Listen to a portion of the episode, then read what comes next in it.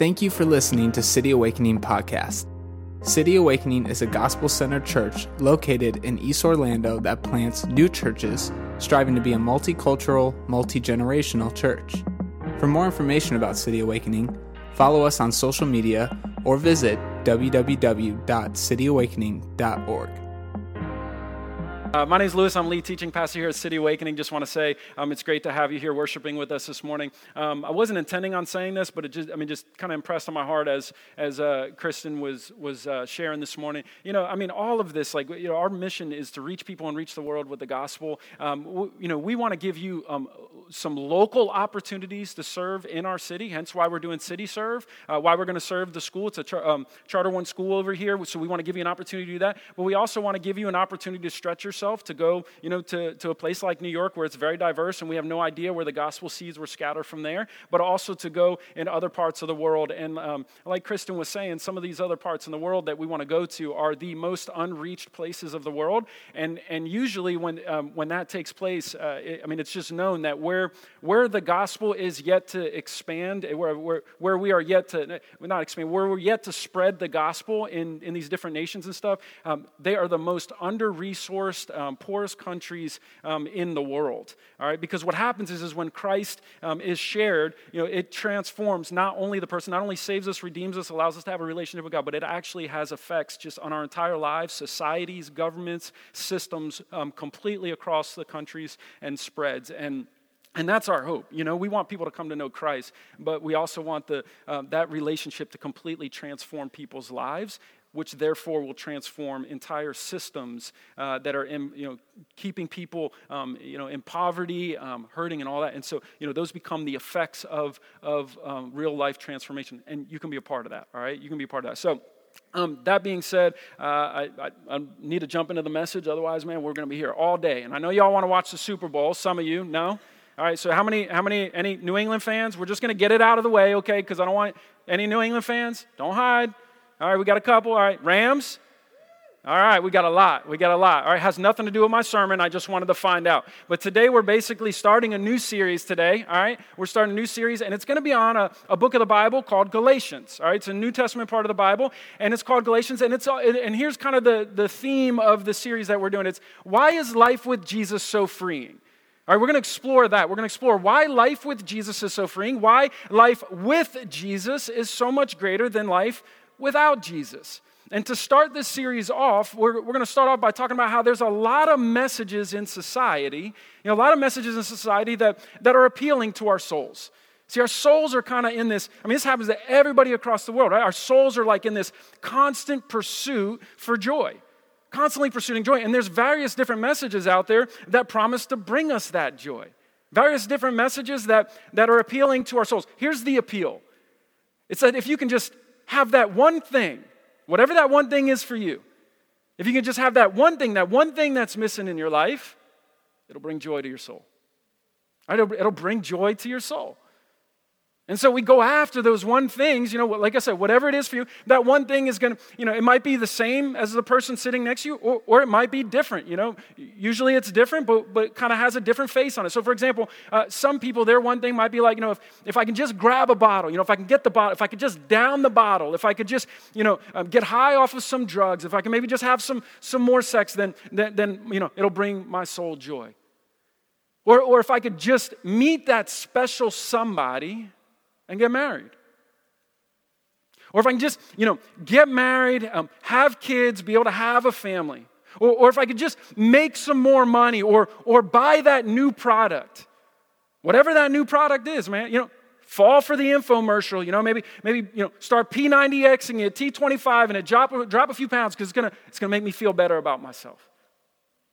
I mean, I, I could do this all day, right? Go on and on and on regarding the various different one things that we chase after in life that we think will bring our souls joy.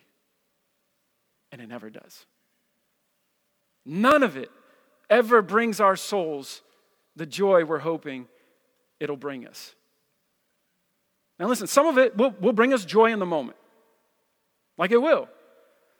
I mean, some of the things we chase after, they'll, they'll, they'll bring us joy in the moment, but it's just for a moment. Because eventually the buzz goes away, eventually the high goes down, right? Eventually the, the sex is over. Eventually the, the marriage and the family has problems. Eventually the money either runs out or you find yourself wanting more because you're never satisfied with how much money you have. Eventually the newness of whatever it is that, that, that you bought is gonna, is gonna wear off. And then what'll happen? You'll find yourself in that pursuit of joy again. You know, you, you, you grabbed that one thing that you thought will bring you joy, only to find out it didn't bring you the joy that you thought it would. And it didn't last. And what's at the end of that tunnel? You want to know what's at the end of that tunnel? After you grabbed it and realized, man, it didn't give me what I want, it didn't bring me the joy I thought? It's another appealing message. Right? It's another, another appealing message that'll overpromise but underdeliver in the joy it promises to bring you. But we get duped. Over and over again, we get duped into thinking that we can find our joy in something else other than God, other than Jesus. And this is what we're going to talk about today. All right, today we're going to talk about how there's so many messages out there that are just appealing to our souls. And we think that we can find our joy, eternal joy, eternal freedom apart from Christ. All right, so we're going to talk about that today. If you have your Bibles, go ahead and turn them over to um, Galatians chapter 1. All right, we'll be in Galatians chapter 1, verses 1 uh, to 10 today. We'll also have the words on, on the screen for you. Um, title today's message is um, Jesus Frees Us. All right, Jesus frees us. And here's the big idea of the message there are, are plenty of messages out there that are appealing to your soul, but only the message of Jesus can eternally free your soul. That's the big idea of the message. There's plenty of messages that are appealing to your soul, but only the message of Jesus can eternally free your soul. And you're going to see that in today's text. I'm going to give you um, actually context as we go today because uh, I think the text just gives us some context. So we're just going to we're going to jump right into it and, and we'll get our context there as we go right here in the first few verses. All right, Galatians chapter one verses one to ten states this: Paul, an apostle, not from men nor through man but through Jesus Christ and God the Father, who raised him from the dead, and all the brothers who are with me to the churches of Galatia. All right, so here we're getting a little bit of context. What we're getting is the author of this letter, and we're also getting the recipients. The author is Paul. The recipients are the churches of Galatia. So, not just one church here. Most of Paul's letter tend to be, tend, tend to be um, directed towards a single church. This is multiple churches, all the churches of Galatia. And at the time that he's writing this, it's about uh, 48 AD roughly. And, and so um, this is shortly after Jesus has um, lived, died, and, and rose again. And Paul has been a Christian now for about 15 years at the time that he's writing this letter. And his story is such a powerful testimony to just how life changing, how eternally freeing the message of Jesus can really be for our lives. Now, you're going to hear a lot more about Paul's story next week, but, but just to give you a little insight about Paul, Paul uh, was a guy who had a deep hatred for Christians. Now, I'm talking about deep hatred for Christians, I'm talking about that he made it his life, his life goal to see Christians out and to kill them. In fact, we know historically he's responsible for um, killing the first Christian martyr in history, a guy by the name of Stephen. He killed Stephen simply because he believed in Jesus, simply because he was a Christian who followed Jesus. But all of that changed for Paul. His entire life changed when he meets Jesus. See, he's on, the, on, a, on a road to Damascus and he's traveling to, to try and seek more Christians out, to, to persecute them and, and to kill them. But the, then Jesus appears to him post resurrection, meaning after Jesus has already died, been crucified, you know, been buried. So Jesus appears to him on the road to Damascus. He, you know, Jesus rises from the dead, appears to him on the road to Damascus as he's going off to, to persecute some more Christians. And, and Paul's like, rut you know, uh oh, it's true. Like, I, he's risen from the dead, which means that it's all true. And I've been working against Jesus. But I'm convinced now. I mean, he's risen from the dead, said he was going to rise from the dead. Now he's risen from the convinced now that Jesus is actually God. And so I'm going with Jesus. I'm going with the one who, who rose from the dead. And from that point on in history, we know this. We see this happen historically, right? From that point on in history, Paul goes from, from being a persecutor and murderer of Christians to actually being a Christian and to eventually being executed for being a Christian, being executed for having his faith and trust in Jesus. for not denouncing his faith. Man, such a powerful um, testimony to just how life changing, how eternally freeing the message of Jesus Christ can really be for our souls. And this is the story of Paul. This is what you'll, you'll learn more about him next week. But notice that it says that he's an apostle. He, Paul's an apostle, and, and in Greek, the word apostle means uh, one who is sent. And so when we're talking about apostle here in this particular te- text, we're talking about a small group, very small group of people, small group of Christian leaders who, who Jesus has personally selected and sent out to, to be able to help lead the church in all matters of the Christian faith and all matters of the teachings of Jesus. That's why Paul says that, that I've been sent by Jesus. I haven't been sent by man, I've been sent by Jesus. Now he's reminding the Galatians of his apostolic authority, not to, not to brag, not to know, look at me, look, man, I'm the one who's been selected. Not to do that, not, not out of pride. He, he's doing that because he wants them to, to know that the message that he is bringing them is truly the message of Jesus Christ. Because what's happening is, is, is the Galatians are, are doing what, what we sometimes tend to do as well. They're starting to follow some of these, these other messages that are appealing to their souls. And, and Paul's saying, listen, man, just remember, like I'm an, I'm an apostle, man. Jesus has selected and sent me to, to deliver the message that he's passed on to us. He said, here it is. Here's the gospel message. Listen, there's plenty of messages that are going to be appealing to your soul, but only the message of Jesus can eternally free your soul. And Paul's trying to get the Galatians to remember that pointing out his apostolic authority, that he was one who was selected and sent by Jesus to deliver the message of Jesus. Text continues, verse 3 Grace to you and peace from God our Father and the Lord Jesus Christ, who gave himself for our sins to deliver us from the present evil age, according to the will of our God and Father, to whom be the glory forever and ever. Amen.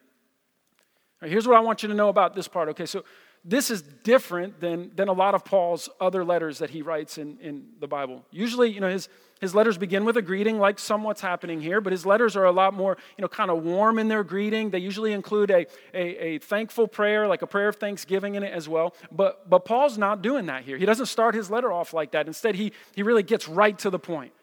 He keeps it very brief, gets right to the point, which tells us something is up with Paul. Something's up with him.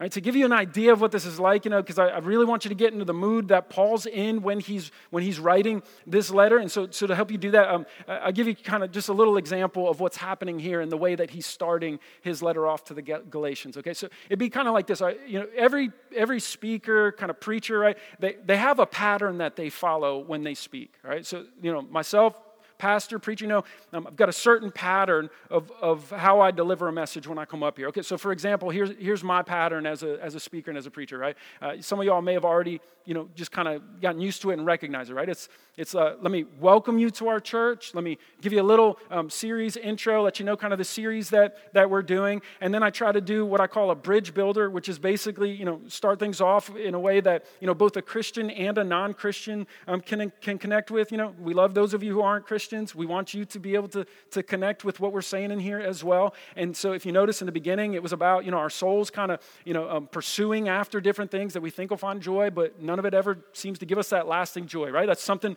Christians, non Christians can connect with. And then, I, and then I wrap the intro up by giving you my thesis statement, my what? Big idea, right? Some of y'all are like, yeah, I got some, right? Big idea, all right? I do all this intentionally. Maybe one day I'll, I'll explain all to you why, but, but say I walked in here and completely deviated from that pattern today.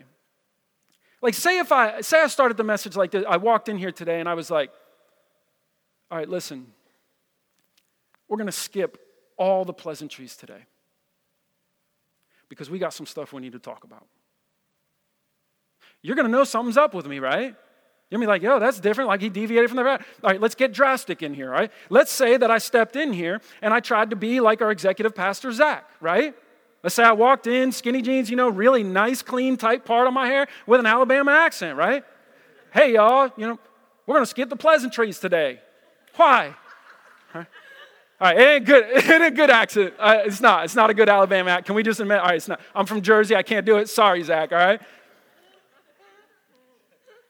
best I can do, okay? I can't do it.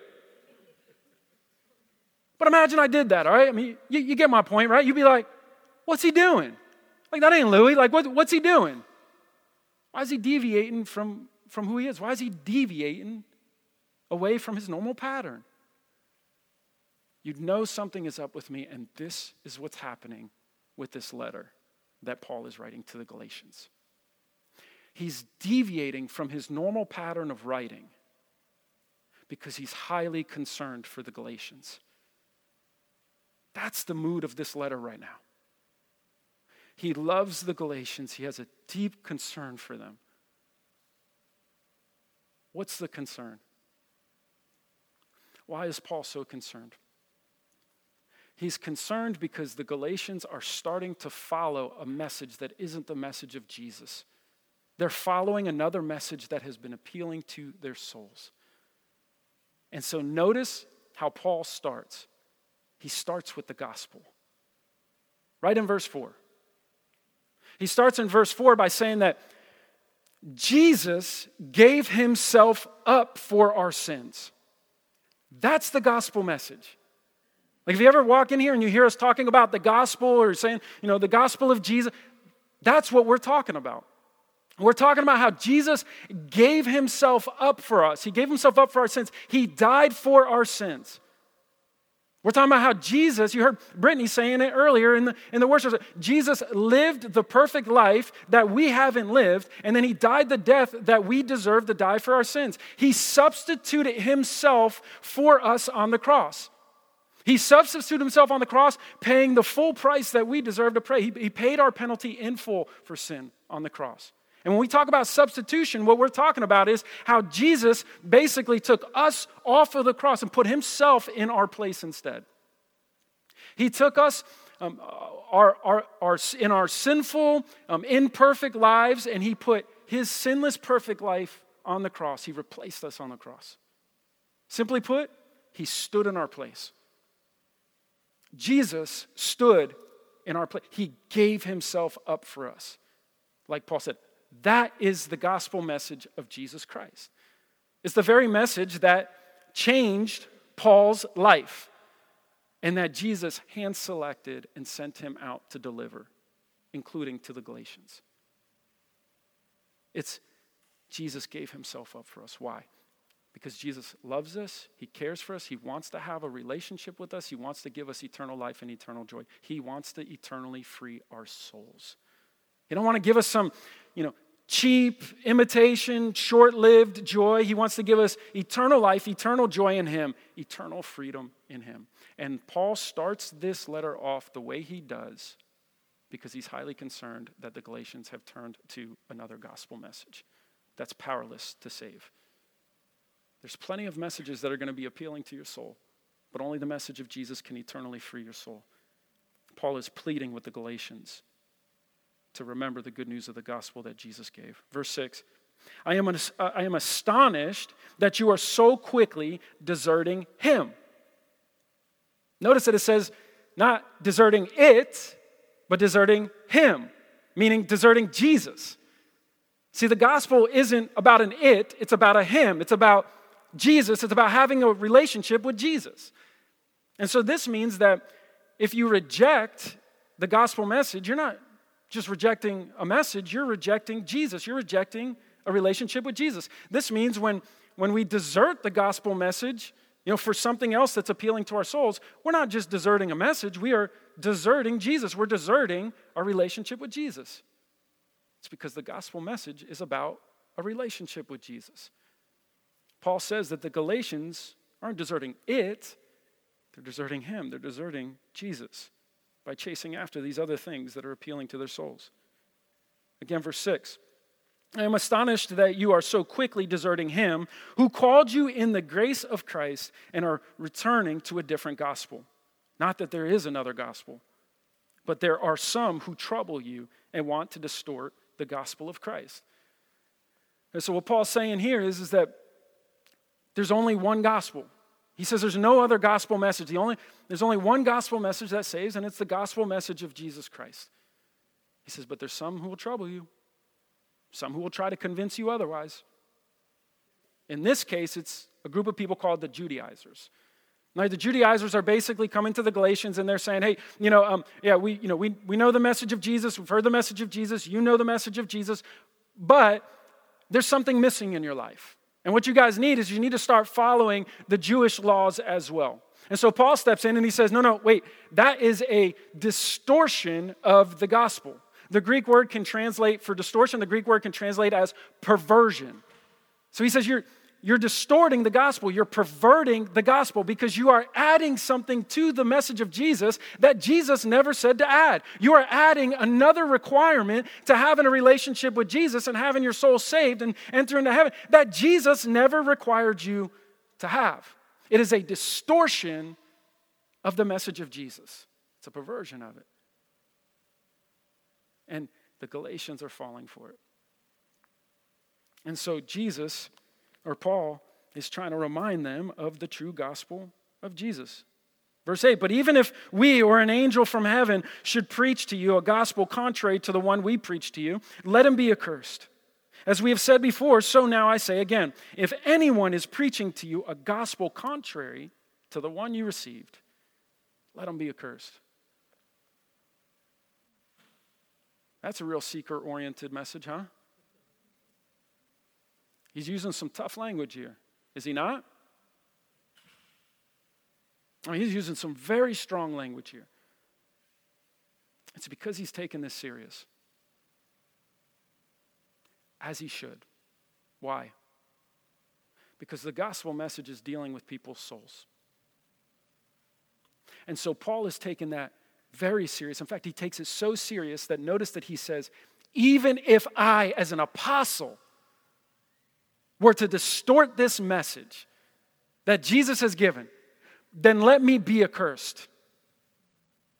Let me be, okay, so two quick things on that. There's no pastor or preacher who is outside of accountability. Okay? You all should hold me accountable to preaching God's word. And if I ever distort from this gospel message, then you need to lovingly approach me and, and correct me. And if need be, remove me. Remove me.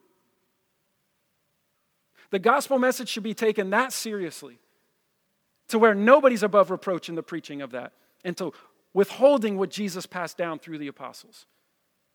The second thing is, is, is we should know and that, that the, the gospel message that, that Paul has given to us in the letter of Galatians is the true gospel message of Jesus. Because if it's not, then he just condemned himself by his own words.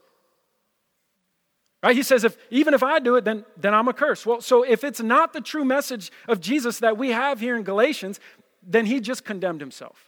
But the reason why he can come and he could say, hey, let me be accursed as well, even if I deviate from this, is because he's not afraid to say that claim because he knows the message that he's passing on to them is the true message of Jesus Christ. We can trust the gospel that is being passed down to us through the apostles and in the letter to the Galatians. Verse 10, the text continues For am I now seeking the approval of man or of God? Or am I trying to please man? If I were still trying to please man, I would not be a servant of Christ. Listen, it'd be much easier for Paul to be a people pleaser, would it not? I mean, it'd be so much easier for Paul to, to people please the Galatians, you know, for him to you know, just affirm their false beliefs, for him to do what, you know, sometimes we do. Uh, you know, we're like, you know, oh, it uh, doesn't, doesn't matter, you know, what you believe, you know, as, long, as long as it makes you happy, as long as, as it makes you feel good, then all's good. All's good. It's very easy for us to do that. It's very easy for, for Paul to people please. That would be the easier route for him. You know, I've, I've been a pastor now for uh, about um, 10 year I, I think i'm going on my 11th or 12th year i don't know just all you know whatever 12 i think 12th year right now. And i can tell you that one of the hardest things for me to see as a pastor and one of the most painful things that i experience as a pastor things that this has caused me to sometimes want to walk away and not be a pastor anymore. It's when you love your church. I don't know all your names i don't know all your stories but i do love you. I'm not doing this out of hatred i'm doing this because i love you and one of the hardest things for me to experience as a pastor is, is, is pouring myself out for people. And, and then all of a sudden, you know, you get in love from them, you know, they're loving you and stuff like that. And, and you even become friends with people, you know, you start to build closer relationships. but then the moment that you teach something that is conflictual with their beliefs, they're out. It's peace, I'm gone. Very hard as a pastor, multiple times almost caused me to leave the ministry because of the woundedness that we experience in that happening. Simply because we're teaching something that Jesus might have taught and it conflict with our current worldview that we have, and we're out. It is so much easier for me as a pastor for Paul to stand up and just simply people please. But Paul says, I'm not after that. I'm not trying to, to please people. He says, I want to please Jesus. I want to please Jesus. Hence, he is delivering us the true gospel message of Jesus, just as he received it from Jesus. He's not trying to please people in this message. He wants to please. Again, we can trust the gospel message that he's given because the easier route would have been for him to say, It's all right, God. Yeah, it's all right. You're all good. Like, you know, as long as it's making you feel good, man, guys, go do it. But he doesn't do that. And so here we are. Here we are. City Awakening 2019.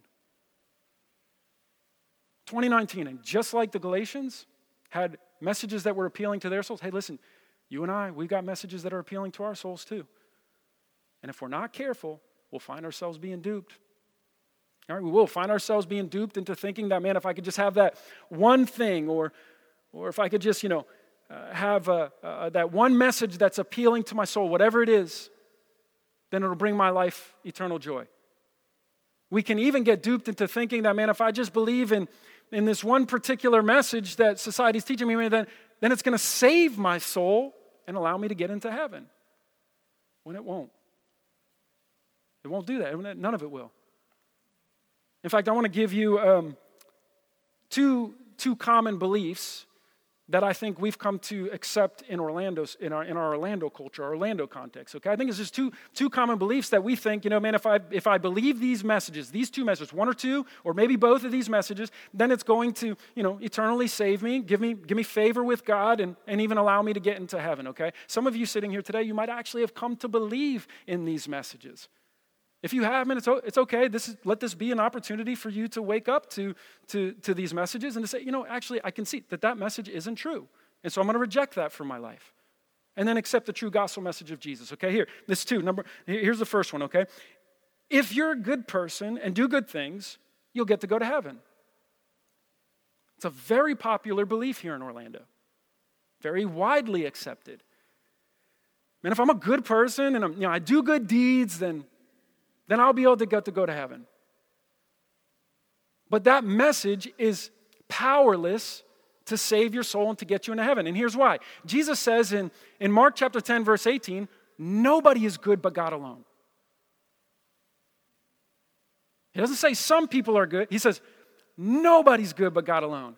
And he's right. Jesus is always right. He's always right in everything he says. I mean, think about this for a second, right? I mean, this mindset, you know, if, uh, well, if I'm a good person, do good deeds, and I get to go to heaven. Okay, well, so in order to be considered a good person, that means you have to be able to do good 100% of the time.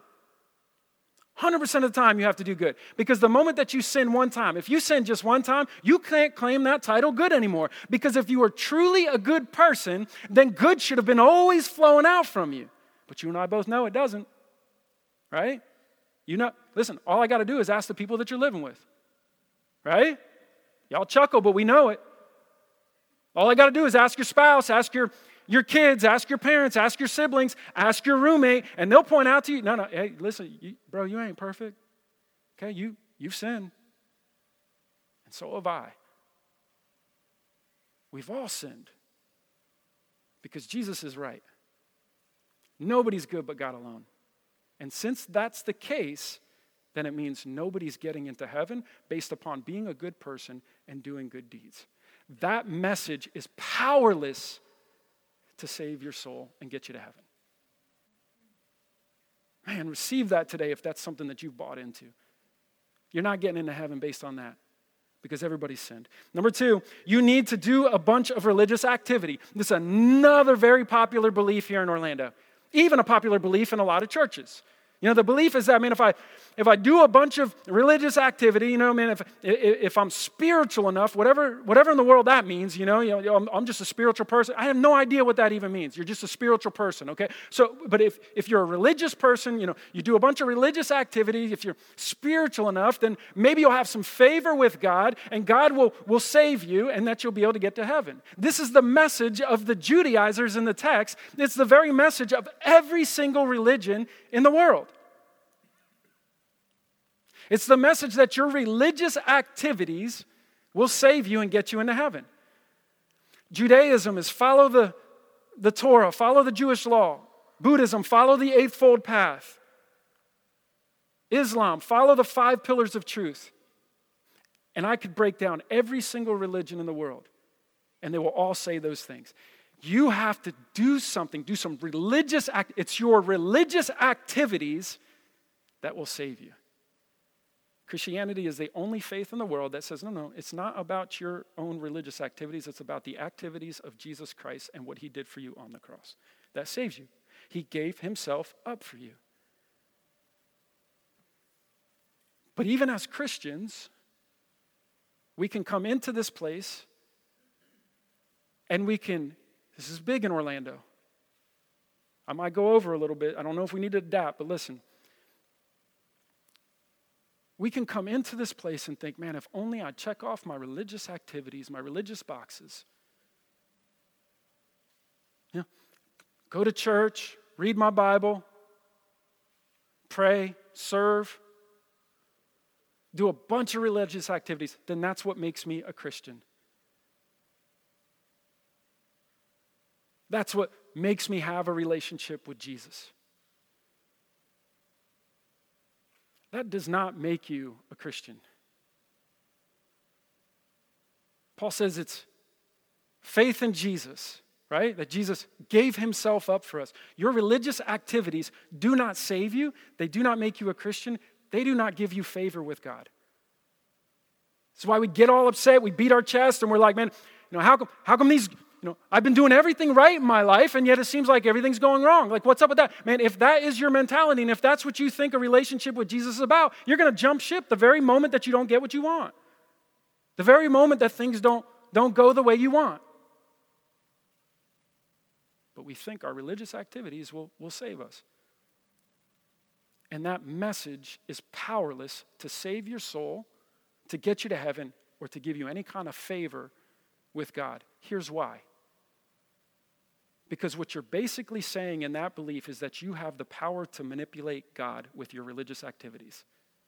Do you really think that? I mean, we're talking about the creator of the six sextillion planets that exist in the known universe. And your religious activity is going to manipulate God to, to give you some favor?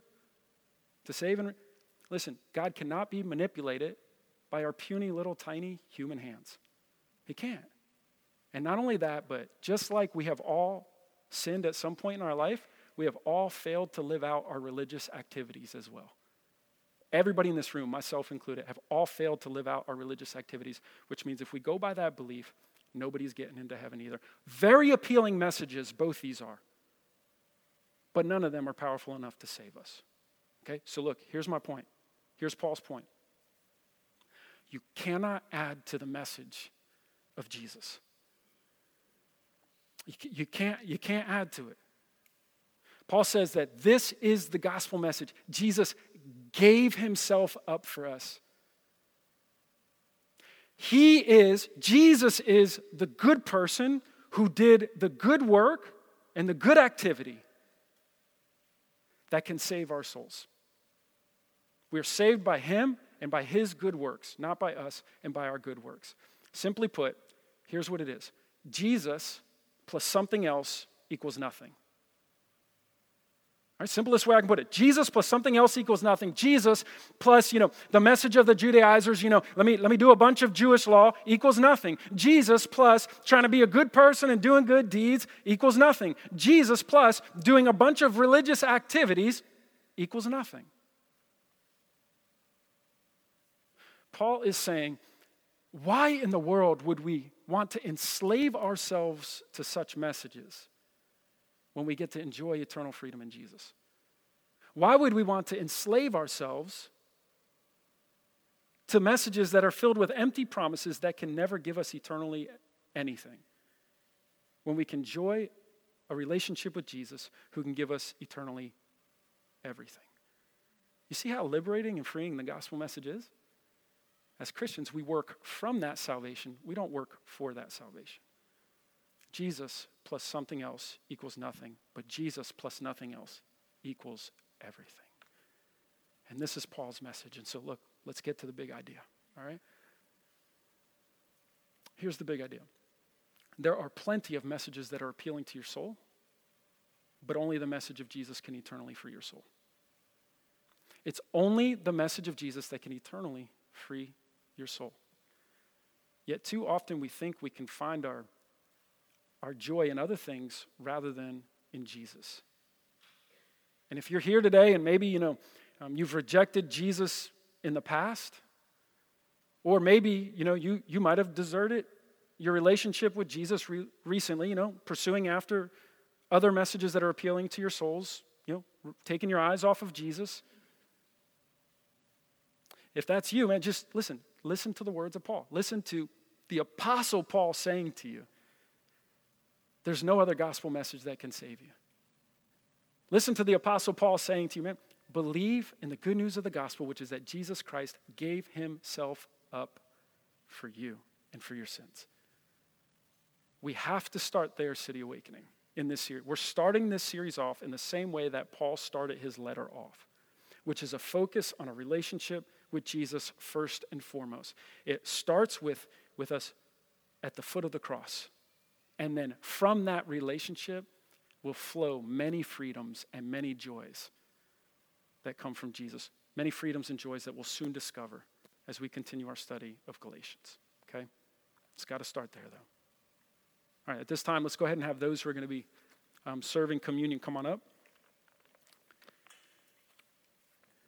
You know, communion uh, you can start passing the plates as well. Communion is a reminder of the freedom, the eternal freedom we have in Jesus. You know, all these other things, man, they'll never give us the eternal freedom, eternal salvation for our souls, eternal joy for our souls.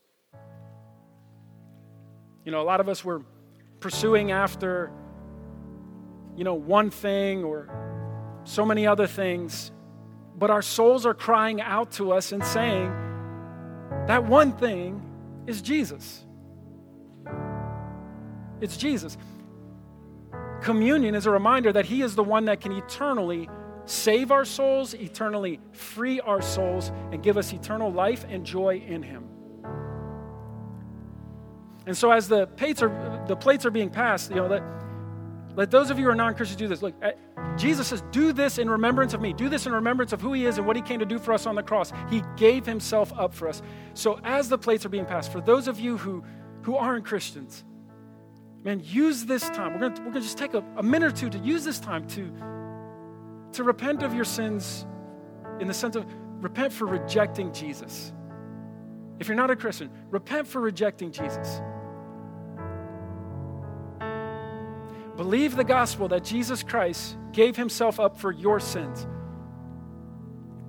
Receive that and then share it with somebody. Maybe, you, maybe you believed in one of these false gospels. Being a good person makes you a Christian. Doing good deeds makes you a Christian, whatever it is. Man, repent of rejecting Jesus, believing in a false gospel, and receive the true gospel today and have eternal relationship with Jesus. For those of you who are Christians, as you're praying, sit, pray. And repent of any times that you may have deserted your relationship with Jesus, maybe even recently, putting your eyes on something else more appealing, supposedly, to your soul than Jesus. And then thank Jesus for having given himself up for you.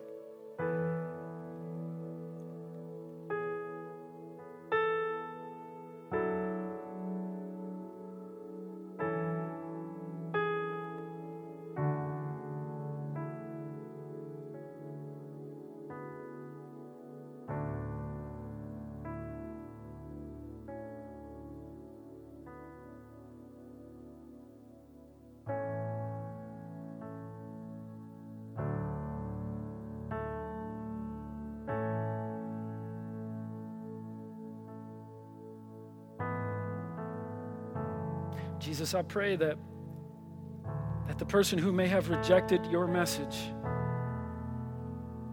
would receive that message today. And that even right now, as we're praying, they would feel your love, feel your grace being poured out on them, saying, Hey, listen, it's okay. It's okay.